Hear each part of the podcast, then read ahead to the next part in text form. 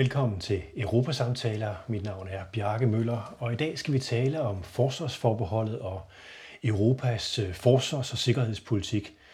Og jeg har en gæst i dag. Vi sidder hos øh, DIS, det Danske øh, Institut for Internationale Studier, og min gæst i dag er Christine Nissen. Du er forsker her. Velkommen til dig. Tak skal du have.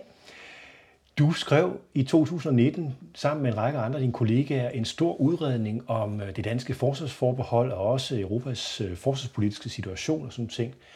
Og I konkluderede, at forsvarsforbeholdet har ikke betydning for Danmarks territoriale sikkerhed, og I skrev også, at forsvarsforbeholdet er ikke en hindring for, at Danmark uden for EU kan indgå i forsvarspolitisk samarbejde med centrale europæiske lande og ligesindede partnere.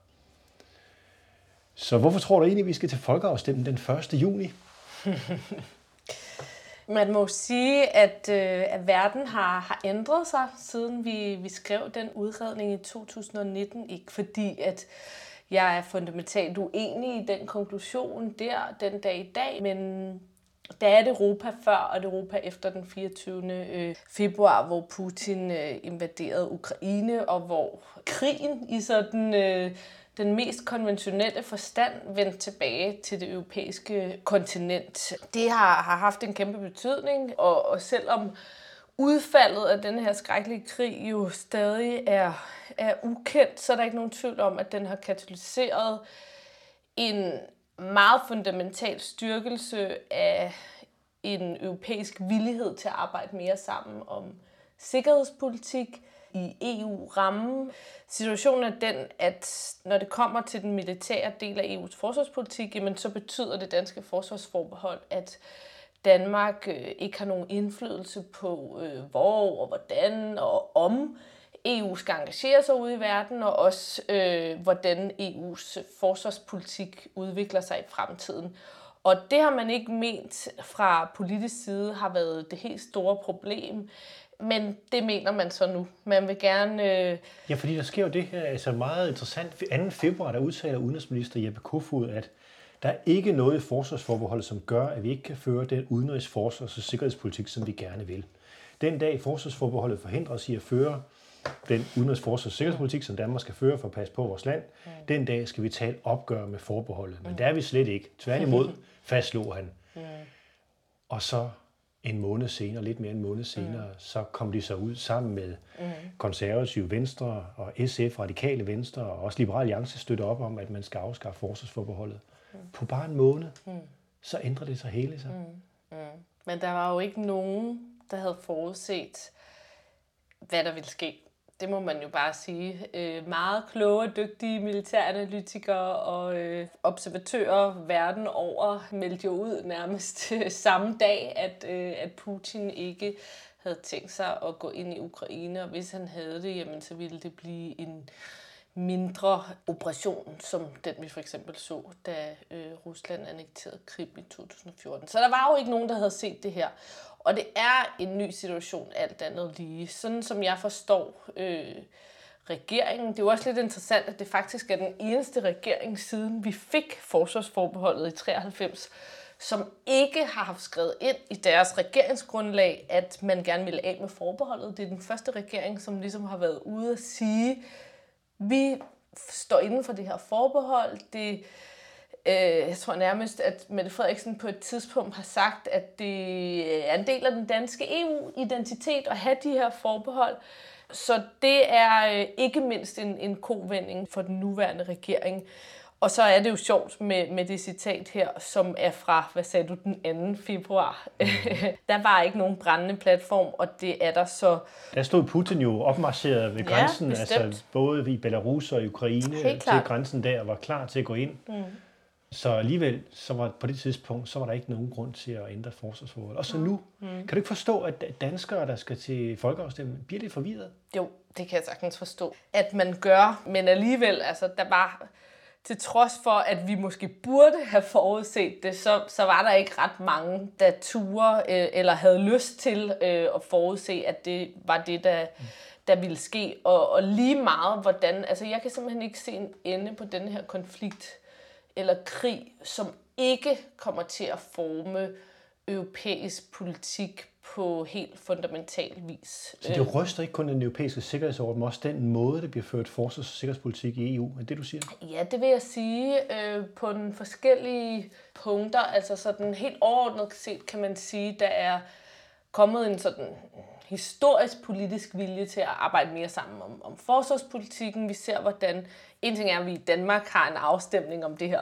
forbehold, men vi ser altså også et par nye NATO-medlemmer, øh, Sverige og Finland, der ser ud til at være på vej ind i NATO meget, meget snart. Tidligere neutrale lande. Sverige har været neutralt i, ja, det er jo nærmest århundrede. Altså, man gør op med, mange lande gør op med årtier, øh, århundredes øh, nationale forsvarspolitiske traditioner. Vi ser, hvordan at Tyskland nu øh, skal til at bruge en helt utrolig masse penge på deres forsvarspolitik. Vi ser, hvordan øh, neutrale lande sender våbenleverancer afsted til Ukraine. EU for første gang i historien sender for 1 milliard euro dødbringende våben til Ukraine. Der, er, der sker rigtig mange ting, det går rigtig, rigtig hurtigt, når det kommer til villigheden til at arbejde sammen på det sådan øh, sikkerhedspolitiske i Europa. Derudover er der en anden udvikling, som jeg også ser værende et fundamentalt opgør med sådan grundessensen i, i EU, og det er direkte ansporet af Putins øh, invasion, øh, og det er et, et opgør med den måde, vi har set verden på i virkeligheden.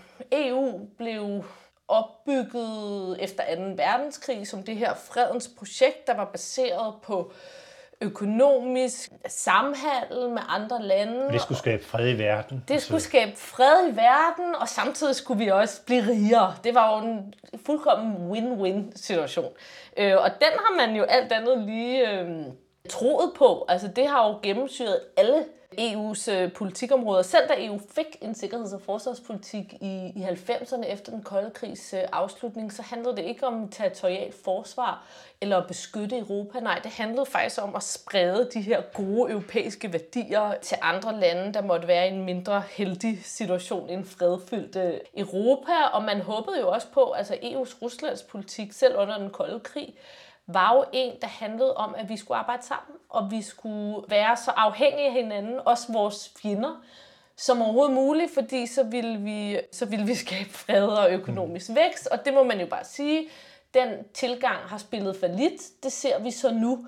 Så jeg ser også et opgør med det her sådan økonomiske, liberale, positive projekt om at være så tæt på andre som overhovedet muligt nu øh, ved EU, i stedet for, at vi så det her topmøde, der var i, i marts måned i, i Versailles, og der kom den her Versailles-erklæring, hvor at EU's ledere sammen gik ud og sagde, nu skal vi være uafhængige på tværs af, af politikområder, altså forsvar og energi og teknologi og klima. Det er alt det med suveræniteten, den europæiske suverænitet, og den vil man forsvare også. Den vil man forsvare, og det er altså det, det, det, det har godt nok dukket op i de senere år, denne her sådan hensigtserklæring om, at man gerne ville have øget øh, europæisk autonomi eller selvstændighed, suverænitet.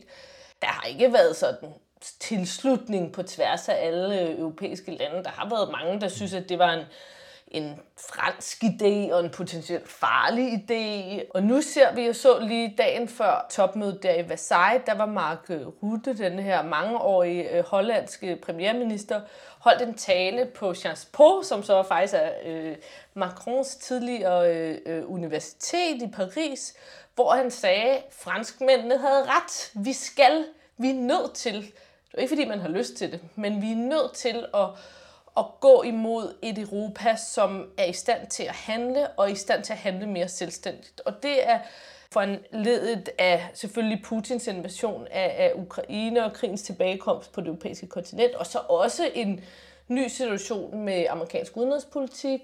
Ja, det er, jo, det var vigtigt også at lige komme ind på her, mm. fordi i Danmark har vi jo haft traditionelt en, en forestilling om, at USA kommer og redder os, hvis der opstår en krig på det europæiske kontinent. Vi bliver truet, og territorial sikkerhed er beskyttet via NATO og mm. NATO-pakten osv. Så, videre. så, og det har Holland sådan set også meget alene, så den vej rundt, det mm. atlantiske. Det vendepunkt, der kommer, hvorfor, hvorfor føler vi os ikke sikre på, at, at NATO kan klare det her? Jamen altså, man kan sige... Er det det, der ligger bag, at man vil ophæve forsvarsforbeholdet, eller hvad er det? Nej, i, i en dansk sammenhæng er alle jo, øh, er vi jo vidderligt helt utroligt glade for vores NATO-medlemskab, ikke mindst lige nu. Det tror jeg, alle NATO-medlemmer virkelig er i, i øh, denne her tid. Det er der jo slet ikke nogen tvivl om, og der er jo heller ikke nogen tvivl om, at EU ikke skal komme ind og erstatte. Der er ikke, der er ikke snak om, at, at EU skal begynde at, at have en forsvarspolitik, hvor man indsætter tropper på i Europa, eller sådan laver det der territoriale forsvar.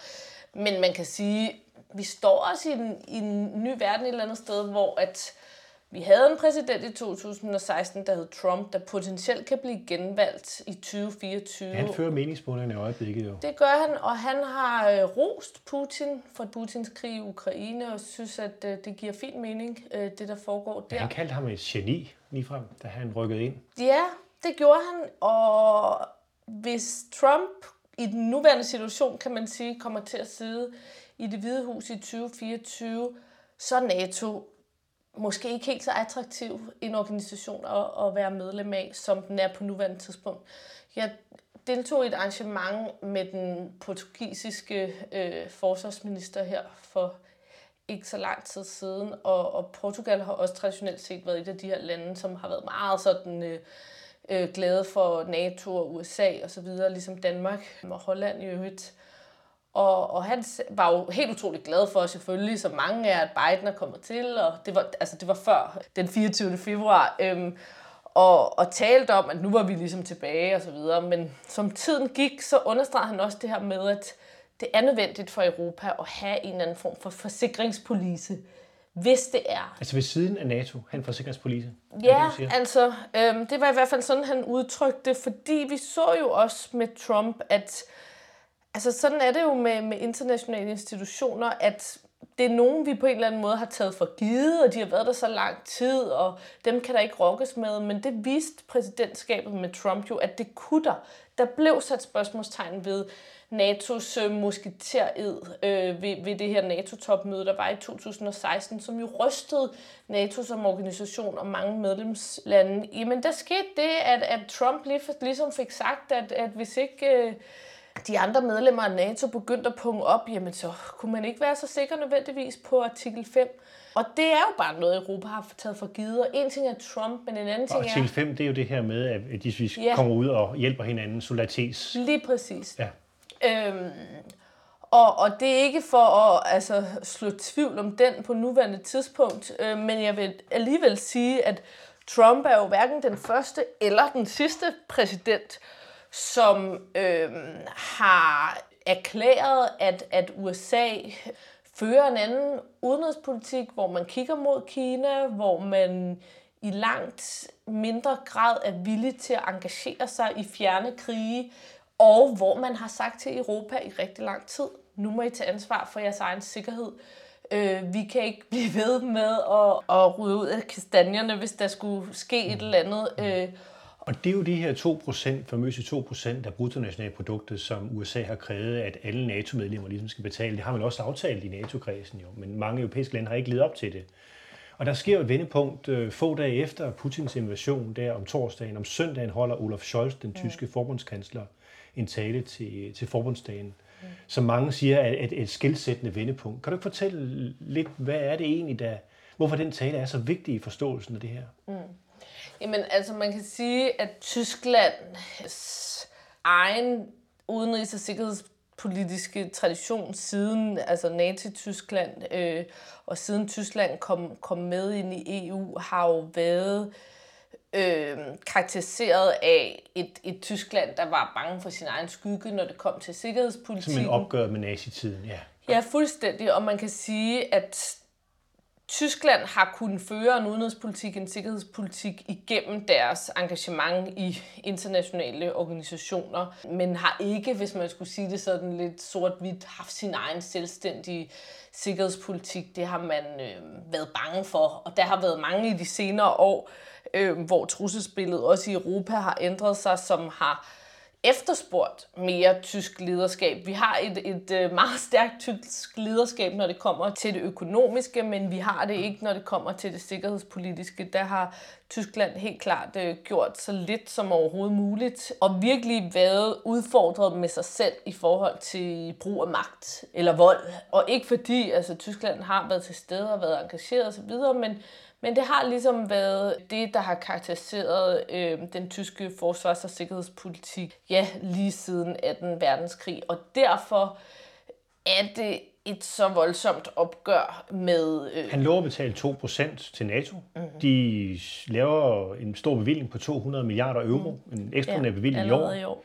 Og, øh, og så siger de jo også, at, at Tyskland skal være med til at styrke det europæiske forsvarsarbejde. Mm. Det, det er meget tænkt ind i den europæiske sammenhæng. Hvorfor er det så vigtigt for Scholz? Det er det her med, at Tyskland ligesom traditionelt set har, har ført sin nationale øh, politik, øh, når det kommer til forsvars- og sikkerhedspolitikken, gennem EU, fordi man ikke har haft lyst til at, at gøre det alene, øh, og man har været glade for EU-rammen øh, i denne her sammenhæng. Og vi ser også, der er sket rigtig meget på EU's øh, sikkerheds- og forsvarspolitik de senere 5-7 år. Det kan vi lige tale om et øjeblik. Ja, men mere bare for at sige, at i den udvikling har, har det tyske aftryk været, været meget, meget tydeligt. Øh, og i forhold til, til denne her nye pengeindsprøjtning er der ikke nogen tvivl om, altså de her mange, mange, mange penge, der nu skal bruges, altså det er jo det er jo øhm, 2% af BNP generelt på forsvar, og der kommer til at være mange af de penge, der bliver øh, kanaliseret ind i, i EU-rammen, og, og det betyder også, at den alt andet lige kommer til at blive styrket. Mm. Så nu får det, det europæiske forsvarsarbejde også en, en ryggrad ved, at det ikke kun er Frankrig, men også Tyskland, der ligesom kan levere de, de store bevillinger. Mm. Men det sker også et vendepunkt så i Danmark på grund af det der Scholz-tale. Mm. Mette Frederiksen, socialdemokratisk statsminister, mm. ser, hvordan den tyske socialdemokratiske forbundskansler pludselig mm. rykker ud og sætter en helt ny retning. Mm.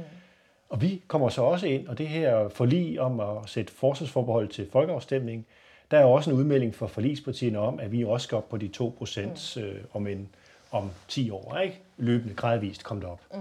Men det er også en klar udmelding, mm. et ændring af det her. Mm. Hvis danskerne beslutter sig for, at vi skal afskaffe det her forsvarsforbehold, altså lille Danmark, gør vi en forskel altså i forhold til de store magter, der er, Tyskland, mm. Frankrig og de andre lande? Mm. Mm. Der har været en del af klubben længe, altså inderkredsen længe.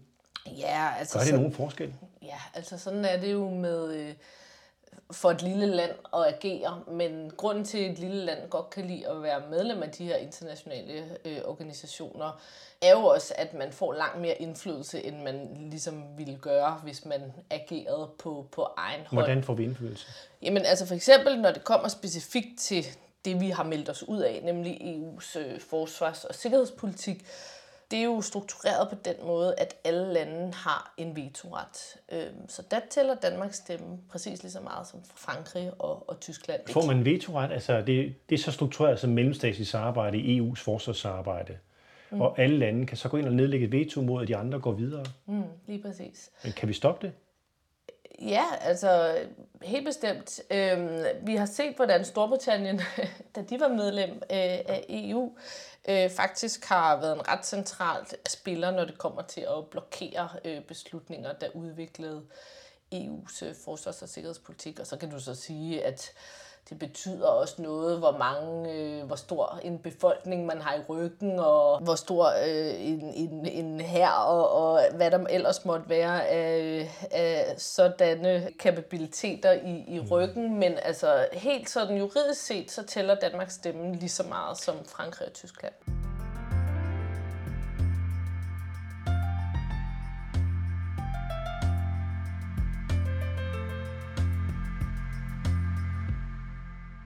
Men hvordan er mekanikken så, hvis nu Danmark kommer ind, og hele kredsen beslutter sig for, i hvert fald med meget massivt øh, kreds af lande beslutter sig for, at vi vil gerne lave en militær operation, for eksempel hvis der udbryder borgerkrig igen på Balkan, mm. hvad der er en risiko for. Mm. Og de beslutter, at vi går ind her, og så, så siger Danmark og måske nogle andre lande, det vil vi ikke være med i. Kan vi så få lov til det? Ja, det kan vi. Altså, der er ligesom to steps, når der for eksempel skal laves en, en militær operation. Øhm, eller beslutninger i øvrigt, men sådan noget, hvor man, man skal deltage på den måde, som du beskriver her. Så den første beslutning er, synes man, det er en god idé eller ej. Lad os sige, at Danmark så siger, at det synes man ikke. så går den ikke videre. Så stopper den der. Lad os sige, at Danmark synes, at det er en god idé, fordi ustabilitet på, på Balkan man, er man ikke interesseret i. Øhm, og, og det synes man sådan set er noget, øh, EU skal beskæftige sig med. Men man, man har ikke et behov for at være engageret med egne tropper. Så kan man også lade være med at, øh, at deltage. Det er sådan, at EU's øh, operationer. Der har været 34 siden EU begyndte på det her i starten af nullerne rundt omkring i verden, blandt andet på Balkan, hvor der stadig er egentlig en militær øh, mission i Bosnien, som der lige nu er snak om at, at, at opgradere øh, på grund af situationen der. Den slags missioner er typisk sådan, at det er ikke sådan, at øh, 25 ud af 26 lande deltager, og så sidder der et land tilbage og, og er blevet presset eller øh, shamed hen i et hjørne. Altså jeg tror gennemsnittet for deltagelse i sådan nogle er måske omtrent halvdelen af EU's medlemslande, der så måske... Der er nogen, der er meget populære, øhm, for eksempel EU's piraterimission, der har eksisteret i rigtig lang tid. Der er mange EU-lande, der er med i den, men der er også nogle for eksempel den nyeste EU-mission er øhm, en træningsmission, tror jeg det er, i Mozambique. Der er 9-10 EU-lande, der deltager i det. Så proceduren for at vende Men kan tilbage... Danmark ikke deltage i det? Nej, det kan de ikke på nuværende Fordi da tidspunkt. vi i 92 tog forbehold, der var det for det overstatslige militære samarbejde. Ja. Altså vi kunne godt deltage i det mellemstatslige, det er jo mellemstatsligt stadigvæk, mm. men, mm. men militæret, det vil man ikke være med i. Og det lovede man så danskerne, og det har Ja. politikerne så overholdt. Har det haft nogle konsekvenser? At vi, kunne, vi kunne sådan set godt deltage i civiloperationen, det har vi jo gjort mm. en enkelt tilfælde. Mm. Det er præcis rigtigt. Vi, vi fik jo forbeholdet sådan set, før der eksisterede en, øh, en forsvarspolitik i EU. Så derfor blev forbeholdet dannet sådan lidt på baggrund af, hvad man frygtede, det kunne øh, materialisere sig til det her EU-samarbejde. For der var allerede snak om dengang, at EU skulle begynde måske at lave lidt mere på udenrigs- og sikkerhedspolitik. Og da det så materialiserede sig en små 10 år efter det danske forbehold kom til, så blev det lanceret i den her mellemstatslige og frivillige form. Men det var ikke det, man troede eller frygtede fra dansk side. Øh, og det er også helt rigtigt, at Danmark godt har kunne deltage i et begrænset øh, udvalg af den politik, som er civil, altså blandt andet de her øh, civile operationer. Altså eksempel uddanne politifolk og sådan noget. Ja, præcis. Ja. Øh, og det hænger sammen med, at øh, det danske forbehold dækker over nogle sådan lovbestemmelser. Derudover kræver det, for at det danske forbehold bliver aktiveret, at de her lovbestemmelser, som vi har et forbehold for, de skal have såkaldte militære implikationer. Og i og med en civil mission ikke vurderes at have militære implikationer, jamen så kan Danmark godt deltage alligevel. Men der er sket noget sjovt i Somalia, har vi jo deltaget i den civile del af det, men mm. vi ikke kunne deltage i den militære del af det. Mm. Men vi har godt kunne deltage i NATO's militære operationer mod de her pirater, som har angrebet den danske handelsflåde. Mm. Men vi kunne ikke deltage i EU's operationer mod de pirater, der angreb den danske handelsflåde. Mm. Nej, det er rigtigt.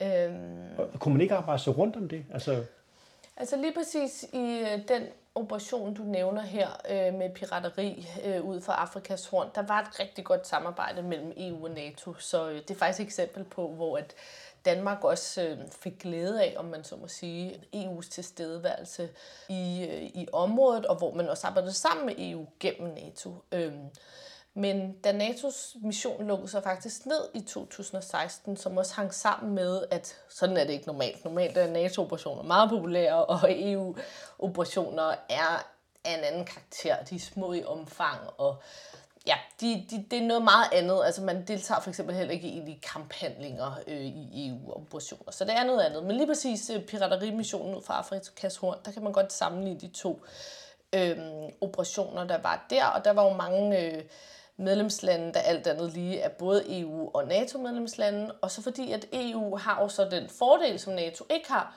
at de udover at være en militær alliance, jamen, så har de også en masse andre ting i deres værktøjskasse. Så EU havde blandt andet en, øh, en militær operation øh, i Somalia på land, og EU havde en masse sådan aftaler med forskellige lande rundt omkring øh, i Kenya og Mauritius og Seychellerne, øh, hvor at man håndterede det her problem med, når man først ligesom havde indfanget piraterne, hvad skulle man så stille op med dem bagefter? Måske kan vi huske det her med, at så de ikke vender tilbage. Ja, ja, ja. Vi har set mediehistorier om, at, at øh, man fra dansk side har sejlet rundt med de her pirater på øh, skibet i lang tid, og ikke vidste, hvad man skulle gøre med dem, og til sidst satte man dem af på en eller anden strand. Men der, hvor EU så havde en, øh, en fordel, det var, at man fik lavet sådan et, øh, implementeret et, et retssystem og lavet nogle aftaler med nogle lande, så de her pirater kunne komme i fængsel og blive retsforfulgt.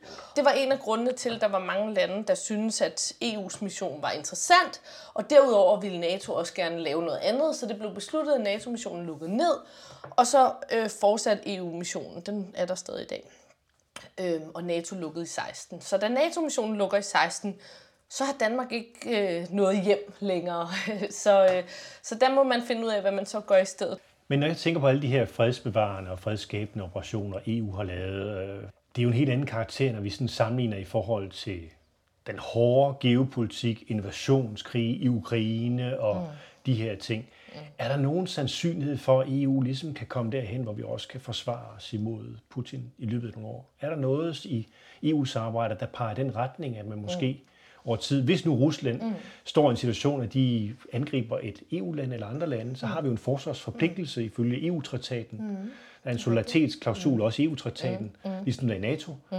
Og, og man ikke, men for eksempel der sidder en Trump i over i USA i det hvide hus, øh, og han vil synes, at Putin er great guy, og mm. jeg vil sgu ikke blande mig i det her. Ikke? Mm. Det er ikke amerikanske drenge, der skal sendes ind i, i kamp. Mm. Så er der nogen sandsynlighed for, at EU ligesom kan, kan nå derhen? Altså for det første vil jeg sige, at at selvom det her er en meget konventionel krig, så er det også en krig i år 2022, hvor der handler om meget andet end øh, det, der sker på jorden. Altså for eksempel hele sådan cyber-elementet øh, og misinformationen er til stede. Øhm, så nogle af de her sådan og det er EU rigtig gode til det med at bekæmpe ja, cyberkrig. Det er EU ja, nemlig gode ja. til, og de, de er gode til øh, rigtig mange ting, ud over det, du beskriver her. Mm. Øhm, men der er også begyndt at komme en ny type samarbejde i EU. Vi talte om det her med, at EU ikke laver noget, der har at gøre med territorial forsvar. Men alligevel er der ting, der lugter lidt af det. Altså, der er kommet et nyt samarbejde øh, om at, at udvikle militære kapabiliteter. Det er alt fra øh, en, en tankvogn, der jo kan tage mange, mange år at udvikle, men det er også mindre ting, øh, som landene gerne vil arbejde sammen om at udvikle og bruge i, i en europæisk ramme og blive bedre. Det er også noget med transportfly og sådan noget, som man ikke har i dag. Og sådan noget, ja, ikke? lige præcis. Ja. I det hele taget, så må man jo bare sige, at... Øh, og det er noget, man forsker i at prøve at udvikle sammen, eller hvordan gør man det? Er det ja. også en del af forsvarsarbejdet? Ja, det er det blevet. Altså, det er jo stadig sin sådan spæde begyndelse. Det er noget, som kører på flere forskellige spor i, i EU-rammen. Det er både øh, EU-kommissionen, som giver penge til europæiske virksomheder, der skal arbejde sammen øh, i Europa om både sådan forsknings- og udviklingsdelen af forskellige våbensystemer og våbentyper. Indtil videre har den europæiske forsvarsindustri været meget fragmenteret. Man har købt udefra fra USA, fra Israel, som både har betydet, at man ikke har produceret i Europa, men det har også betydet, at det er sværere på en eller anden måde at arbejde sammen, fordi de europæiske lande nationale forsvar har meget forskellige våbentyper, og nu er det altså kommet til et tidspunkt, hvor rigtig mange europæiske lande øh, skal opgradere meget af deres materiel og også sådan mere sådan overordnede våbensystemer. Men der kunne de jo vælge at købe det i USA i stedet for. Og nu forsøger de så at udvikle det selv. Ja, lige præcis. Øh, så det er noget, der foregår. Og så kan man sige, at det er jo så industrien det her, øh, men der foregår så et sideløbende øh, samarbejde over i denne her PESCO-ramme, ja, som det hedder. PESCO? Kan du ikke lige for, jo, forklare lidt om det? det kan jeg. Øhm, det, det var faktisk noget, der blev skrevet ind i Lissabon-traktaten i 2009, hvor nu nævnte du den her øh, solidaritetsklausul, hvor man skulle støtte op, hvis et land for eksempel blev angrebet af terror, eller udsat for en militær, eller en miljøkatastrofe, eller et eller andet. Og, så Lissabon-traktaten kom med en del sådan nye lovbestemmelser på forsvar. En af dem var muligheden for, at en gruppe lande kunne indgå i et permanent struktureret samarbejde om forsvar, hedder det. Tanken dengang, da det blev skrevet ind, var, øh, at man kunne få sådan en mini-eurozone på forsvar. Okay. Der var så ikke nogen lande, der var særlig interesseret i det, indtil verden så pludselig forandret sig temmelig meget med Trump, der blev valgt som præsident. Der var øh, migrationskrise, som pressede de ydre grænser i Europa. Der var terrorangreb i europæiske hovedsteder, Putins annektering af Krim. På det, hele. Ja. det satte fart på det hele. Det fik EU's øh, stats- og regeringsledere, eller 25 af dem, det er alle lande, der indgår, undtagen Malta øh, og Danmark. Til, men, de, men de neutrale lande, Finland, Sverige og Irland, de er også med i det her de PESCO-samarbejde, det, det her permanente ja. samarbejde. Ja. Lige præcis, de er også med i det her, og det er noget, man lancerede i 2017. Øhm, så den overordnet set er der jeg tror, der, der er nogle lande her under Frankrig, og det var også det, jeg sagde tidligere med, at, at Tyskland øh, har haft et, et rimelig sådan gevaldigt aftryk på det, fordi frem for at blive lanceret som det her sådan slagkraftige lille gruppe af villige øh, lande, øh, som arbejder sammen om et fælles forsvar, så blev det blødt op, kan man sige, til at blive mere sådan øh, hensigtserklæringer om, at man gerne ville indgå et samarbejde. Og nogen vil sige, at det blev temmelig udvandet øh, sammenlignet med, hvad det måske kunne. Men, men når de så har besluttet sig for, at vi vil ja. godt øh, udvikle et nyt jagerfly, for eksempel. Ja øh, så går der nogle lande sammen, og så inviterer man nogle virksomheder inden for den europæiske forsvarsfond til at, at forske og udvikle det her samarbejde og udvikling i dag. Mm, mm. Ja, lige præcis. Der er, lige nu er der sådan 60, øh, det er jo ret mange, PESCO-projekter, og det er altså landene, der sætter sig ned og beslutter, hvad har vi brug for, hvad vil vi gerne arbejde sammen om. Og ligesom øh, EU's militærmissioner, øh, så er det her PESCO også frivilligt, så man kan sige, der er måske et projekt, en EU-drone, som de lande, der har brug for en EU-drone, går sammen om at udvikle. Og, og det, det vil ikke være alle lande. Så, så er der et andet projekt, øh, der er ja, som sagt de her 60 projekter lige nu, øh, der handler om militær mobilitet, og det er blevet uhyggeligt populært her efter den 24. februar. Og militær mobilitet, det går altså ud på det her med, at man skal gøre det nemmere at, øh, at, at, at flytte simpelthen... Øh, tanks for eksempel fra, tanks. Altså fra Holland til Lige præcis. Polen for eksempel. Lige præcis. Ja. Øh, både sådan byråkratisk, men også sådan helt ned til, hvor, øh, hvor meget vægt kan vej øh, der går på den her strækning mm. bager. Øh, ja. Det er man gået sammen om. Og, og det hjælper man faktisk også NATO med, har jeg hørt. Det hjælper ja. man også NATO øh, med, og faktisk indgår øh, Kanada og USA også i det her PESCO-projekt, fordi det er frivilligt. Mm. Danmark har så bare, kan man sige, meldt sig ud af det mm. øh, for mange år siden, før vi vidste, at der ville være den her frivillige element af det. Øh, og, men, det og det hjælper sådan set også NATO's evne til at forsvare sig, hvis øh, Putin vælger at angribe andre lande. Ja, at man kan få den der hurtige mobilitet over grænserne. Lige præcis. Ja. Og det er jo det, der også er meget tanken. Det er også der, hvor at vi måske i en den sammenhæng let kommer til at sætte det her modsætningsforhold op imod sådan NATO og EU, og mere EU betyder mindre NATO. Men der glemmer vi lidt, at... Men, men er der ikke et modsætningsforhold? Det er der, øh, som jeg ser det ikke. Altså, øh, for det første så vil amerikanerne rigtig gerne have, at Europa gør mere, også i en EU-sammenhæng. For det andet skal vi også huske, at de fleste NATO-medlemmer er jo også medlemmer af EU. Så der er, der er ikke rigtig nogen, der har interesse i, at det skal konkurrere.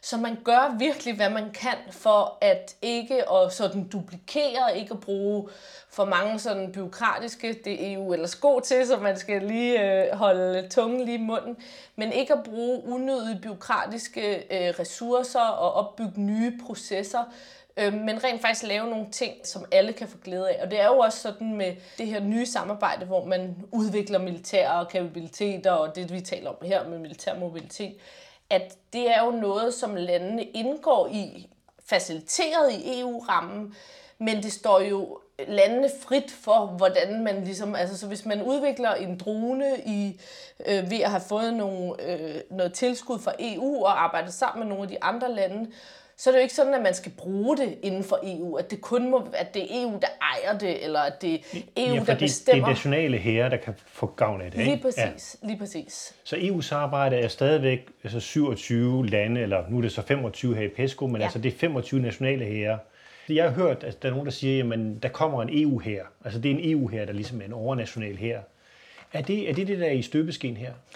Nej, det er Men ikke... sådan permanent struktureret samarbejde, det lyder sådan lidt permanent og overnationalt. Det gør det. Det gør det. det, det man kan, jeg kan sagtens forstå, hvorfor den her tvivl eller frygt kan opstå. Der står også skrevet ind i Lissabon-traktaten, som der er mange, øh, der frygter det her, der også henviser til, at EU går efter et gradvis opbyggelse af et europæisk forsvar. Altså, det lyder et fælles forsvar. Ja. Det lyder jo alt andet lige som en EU her. Men der skal man lige øh, huske, hvor hen i traktaten det står.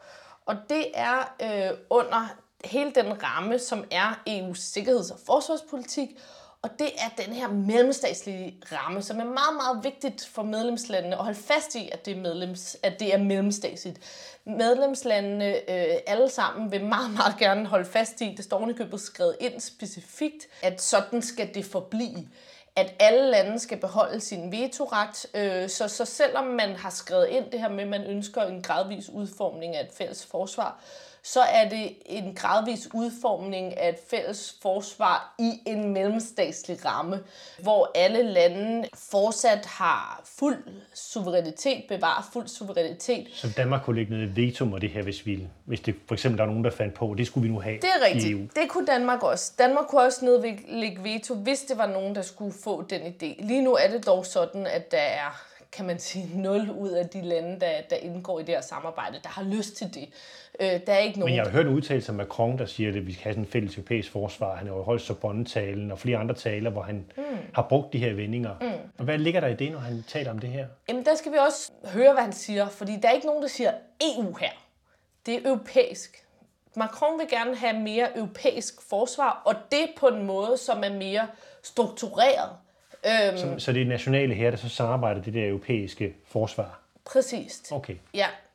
Og det, øh, det minder lidt om NATO så i virkeligheden. Og det er jo også nationale her. Der er jo ikke nogen NATO her. Nej. Det er nationale her, der byder ind til Men jeg tror heller ikke, overkommando. at bestemt, altså nu er vi jo også i den situation, at den franske vision, i hvert fald under Macron, indebærer jo heller ikke længere et stærkt europæisk forsvar, som ikke har øh, øh, NATO som en grundsten. Altså Frankrig siger jo det samme som alle andre lande, at NATO står for den territoriale del af det europæiske øh, forsvar, så NATO er med i den vision. Øh, Macron vil også rigtig gerne have mere øh, et sådan mindre bilaterale samarbejder mellem de europæiske lande, når det kommer til, til forsvar. Men det er et generelt udtryk for, og der skal vi jo også se det relativt til, hvordan det har været hidtil. Men alt andet lige har Europa forladt sig på, på USA, og vi har en situation, hvor USA står for det, for det største bidrag til NATO, og øh, vi er dybt afhængige af, af USA sådan rent strukturelt. Så når Macron og andre taler om det her, så er det, at Europa skal styrke sit forsvarspolitiske samarbejde, og Macron vil jo også rigtig gerne have en stærkere europæisk søjle inden for NATO. Ja, de vil også have en overkommando, altså en europæisk overkommando, ved siden af NATO's militære overkommando, hvor det er en amerikansk general, der ligesom kommanderer over Europas tropper. Så man gerne have sådan en europæisk kommando, men også en europæisk efterretningsenhed, der ligesom kan give informationer, så man tager nogle fornuftige beslutninger osv. Mm. Mm. Er det ikke begyndelsen til det der overnationale her? Ikke fra min stol, fordi at det understreges så tydeligt ikke mindst fra Macron, som jo alt andet lige må sige at være den stærkeste fortaler for det her mere strukturerede europæiske forsvarssamarbejde. Hvis der er nogen, der ikke har lyst til at øh, afgive suverænitet, Macron er en atommagt. Altså, Ja, det er den eneste, der er tilbage i EU, efter at Storbritannien trådte ud. Så det, og, det, og det er ikke en atomslagstyrke, der rækker ret langt. Det, det beskytter Frankrig, men mm. den kan ikke beskytte os, hvis nu at øh, Putin fandt på at bruge atomvåben. Mm. Hvad gør man med det? Atomspørgsmålet, ja, det er jo det sådan uhyggelige bagtæppe, som ingen rigtig øh, tør nævne, men som jo alligevel er grunden til, at vi ikke bare for længst er gået ind og stoppet de uhyrligheder, der, der foregår i, i Ukraine. Man vil jo gøre alt, hvad man overhovedet kan for, for ikke at starte en tredje verdenskrig, mm. som det jo alt andet lige vil blive. Og der er jo ikke nogen altså, vinder i en atomkrig, øh, og det ved alle jo. Mm. Øh, men, men tilbage til det, vi talte om før, så synes jeg, det er vigtigt at understrege, at et styrket europæisk forsvar, det kan man så mene om, hvad man vil. Der er ikke på tegnebrættet, at det skal være i et format, hvor at nationale tropper mister selvbestemmelse, eller nationale stater mister selvbestemmelse over deres tropper. Så har man sådan en øh, styrke, man taler om, en udrykningsstyrke på 5.000 mænd og kvinder, men det er jo ikke det samme som den der, de 50.000, man vil opstille. Altså i 1999 træffede man beslutning efter Jugoslavien og Balkankrigen, at man vil have en stærk fælles styrke. Og nu er man nede på 5.000. Altså hvad er det? Er det begyndelsen til en her? Nej, altså det er jo i, øh, i samme ramme, denne her mellemstatslige og frivillige ramme. Øh, nu er der så kommet det her ny EU-forsvarsstrategi, hvor det så, øh, som i øvrigt har været undervejs i noget tid, og det her spørgsmål om, skulle der være den her udrykningsher på 5.000 mænd eller ej, det har været meget svært for medlemslandene at blive enige om. Det kunne man så godt blive enige om efter den nuværende øh, situation øh, med, med Ukraine. Øh, men det vil stadig være et format, hvor at det først skal besluttes, om der overhovedet skal være sådan en her udrykningsstyrke. Det er stadig ikke besluttet. Så vil det være øh, et spørgsmål om at beslutte, hvor og om den skulle bruges. Og så sidste led af det her med, som vi også talte om med EU's øh, militære operationer, så er det et spørgsmål om, hvorvidt landet har lyst til at bidrage eller ej. Så jeg har ikke sådan nødvendigvis de helt store forhåbninger til, at det øh, bliver en kæmpe succeshistorie. EU lavede også de her såkaldte kampgrupper i, øh, i nullerne. Det var så 2.500 mand som jo heller ikke er særlig mange. Alt Selv Norge meldte sig ind i de her kampgrupper. Ja, ja, og det har også, altså, de blev jo så oprettet, jeg tror også, sådan, hvad jeg har hørt, har det fungeret super fint i forhold til at få noget øh, erfaring med at træne sammen. Okay, det er træningsøvelser, ja. ja. Det er træningsøvelser, men det er aldrig lykkes EU stats- og regeringsledere at blive enige om rent faktisk at deployere sådan en kampgruppe. Men tanken var lidt, hvis nu for eksempel der udbryder krig igen på Balkan, så skulle EU ligesom kunne rykke ud med sådan en, en, en international styrke mm. eller en, en EU, EU-styrke. Mm, ja, det er det, som, øh, som er blevet nævnt som et eksempel. Det kunne også være, jeg tror også, den, vi sådan, det her, der foregik i, i august sidste år, i august 2021, hvor at USA pludselig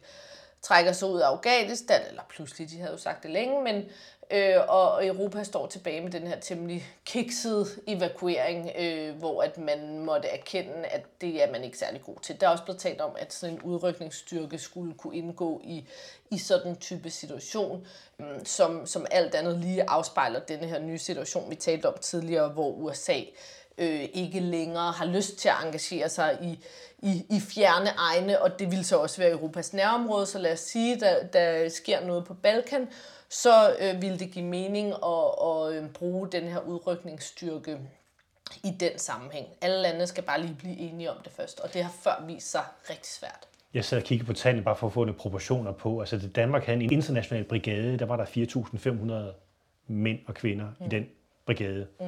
Så det er 5.000 i Europa af EU-sammenhæng, og ikke ret meget. Det er ikke ret er det, nogen, det er jo ikke nogen afskrækkelse mod Putin. Altså nu vi taler om den kontekst, vi, hvor vi skal have den her folkeafstemning. Altså, hvad er tegningen for fremtidens europæiske forsvarssamarbejde? Hvor er vi på vej hen med alle de ting, du kan se på, på tegnebrættet, og hvad er det for nogle brækker, der er stillet op? Altså jeg så, at Morten Messerschmidt har sagt, at forsvarsforbeholdet er en garanti imod EU's fordægte intentioner, for eksempel. Mm-hmm. Og jeg har også set, at, at Maja Willesen har sagt, fra Enhedslisten har sagt, at den militære dimension i EU er i disse år under hastig opbygning, og vi ved på nuværende tidspunkt ikke, hvor det ender. Og så siger hun så, afskaffer vi forbeholdet, svarer lidt til en situation, hvor man melder sig ind i en forening, hvor hverken formål eller vedtægter er på plads. Altså der er en frygt blandt nogle af nej-partierne for, hvor det er på vej hen. Hvor ser du egentlig, at EU's forsvarsarbejde er på vej hen mm. i de næste 10 år? Hvor tror du, vi står i 2030? Mm. For det første, bare lige helt kort, så synes jeg, at det er, øh, det er forkert, at, at man ikke har viden om, hvor det er på vej hen. Fordi det står temmelig klart i, i en traktat, at man ser det som værende i den her mellemstatslige ramme, øh, hvor at man bevarer, landene bevarer vetoret og, og frivillighed. Så det synes jeg er, er vigtigt at, at huske på, når det er, at EU, som er helt rigtigt, udvikler sin forsvarspolitik meget de her år. Og der, hvor jeg ser det gå, gå henad, er ikke mod et en sådan klassisk militær alliance, hvor at vi skal bruge EU til at koordinere og indsætte europæiske tropper i Europa. Det har vi NATO til. Men jeg ser at det være et samarbejde, hvor man kan arbejde sammen om den brede sikkerhedspolitik, noget af det, vi talte om tidligere, med sikkerhed, der, der bevæger sig på tværs af, af politikområder, industri, samarbejde om at udvikle militære øh, kapabiliteter, som, som europæerne mangler i allerhøjeste grad. øh, samarbejde om ikke-militære trusler, som for eksempel øh, cybersikkerhed. Og så være til stede i situationer, hvor man måske ikke vil indsætte NATO, øh, fordi NATO ikke er, er givet til eller ikke har lyst til at indgå i en, en mindre fredsbevarende operation på Balkan for eksempel, øh, men hvor det ville være god mening, give god mening at have EU. Vi har også set EU i de senere år, og det kan man jo så mene om, hvad man vil, men i højere grad giver sin forsvars- og sikkerhedspolitik mod øh, det her med at, at afskærme øh, de europæiske grænser, forskalse de europæiske grænser. Der har været en, en militær operation i Middelhavet, som har haft fokus på flygtningen, der er kommet øh, fra, fra Mellemøsten. Så det kan sættes ind, hvis der kommer en stor strøm af, af irregulære migranter og og flygtninge. Ja. Der er kommet et øget øh, samarbejde omkring Europas ydre grænser, og også sådan, øh, man har eksporteret, kan man sige, grænsekontrollen længere væk, så vi ser også, hvordan nogle af de missioner, som EU for eksempel har i, i Afrika i stigende grad også handler om migration til det europæiske kontinent, som faktisk er, er noget af et skifte, fra tidligere, hvor EU's forsvars- og sikkerhedspolitik meget mere handlede om at skabe fred og fordragelighed i konfliktramte lande, temmelig langt væk fra Europa, så ser vi nu, hvordan det rykker nærmere Europa og handler mere om Europas nærområde øh, og handler mere om at beskytte Europas borgere, som også skal ses i den situation, at USA og, og NATO ikke ville være interesseret i at engagere sig i den type opgaver. Så, så det ser jeg et Europa og et EU, der, der beskæftiger sig meget mere med sit nærområde og beskæftiger sig med ting, som måske ikke er af sådan en, en en-til-en militær øh, karakter, men men som handler om den brede sikkerhed, øh, migration, klima, energi, øh, som jo også er blevet et sikkerhedsspørgsmål øh, i allerhøjeste grad efter den 24. februar. Og ja, det her sådan lidt mere øh, som, som supplement til den rene militæralliance, som vi har i NATO. Du hørte Christine Nissen, der er forsker ved Dansk Institut for Internationale Studier. Denne Europasamtale er led i en serie på seks samtaler om forsvarsforbeholdet og sikkerheden i Europa. Du kan høre et nyt afsnit hver eneste uge op til folkeafstemningen den 1. juni. Mit navn er Bjarke Møller, jeg er journalist og forfatter, og denne serie er støttet af Europanævnet. Musikken, du hørte i udsendelsen, er komponeret af Christian Møller Munar. På genhør næste uge.